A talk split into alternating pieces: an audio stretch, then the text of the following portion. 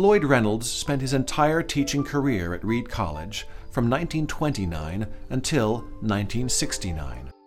During those years, he taught a variety of topics English and creative writing, a graphic arts workshop with printmaking, letterpress printing, and design, art history, paleography, and calligraphy. In 1966, Lloyd Reynolds was presented with a Festschrift, gathering 60 offerings from his friends, spearheaded by Philip Whalen.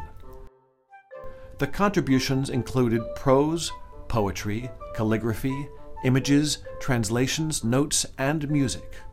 Contributors included Clyde Van Cleve, Gary Snyder, James Dickey, William Stafford, Mary Barnard, Carolyn Kizer, John Cage, Cindy Parker, and Manuel Izquierdo.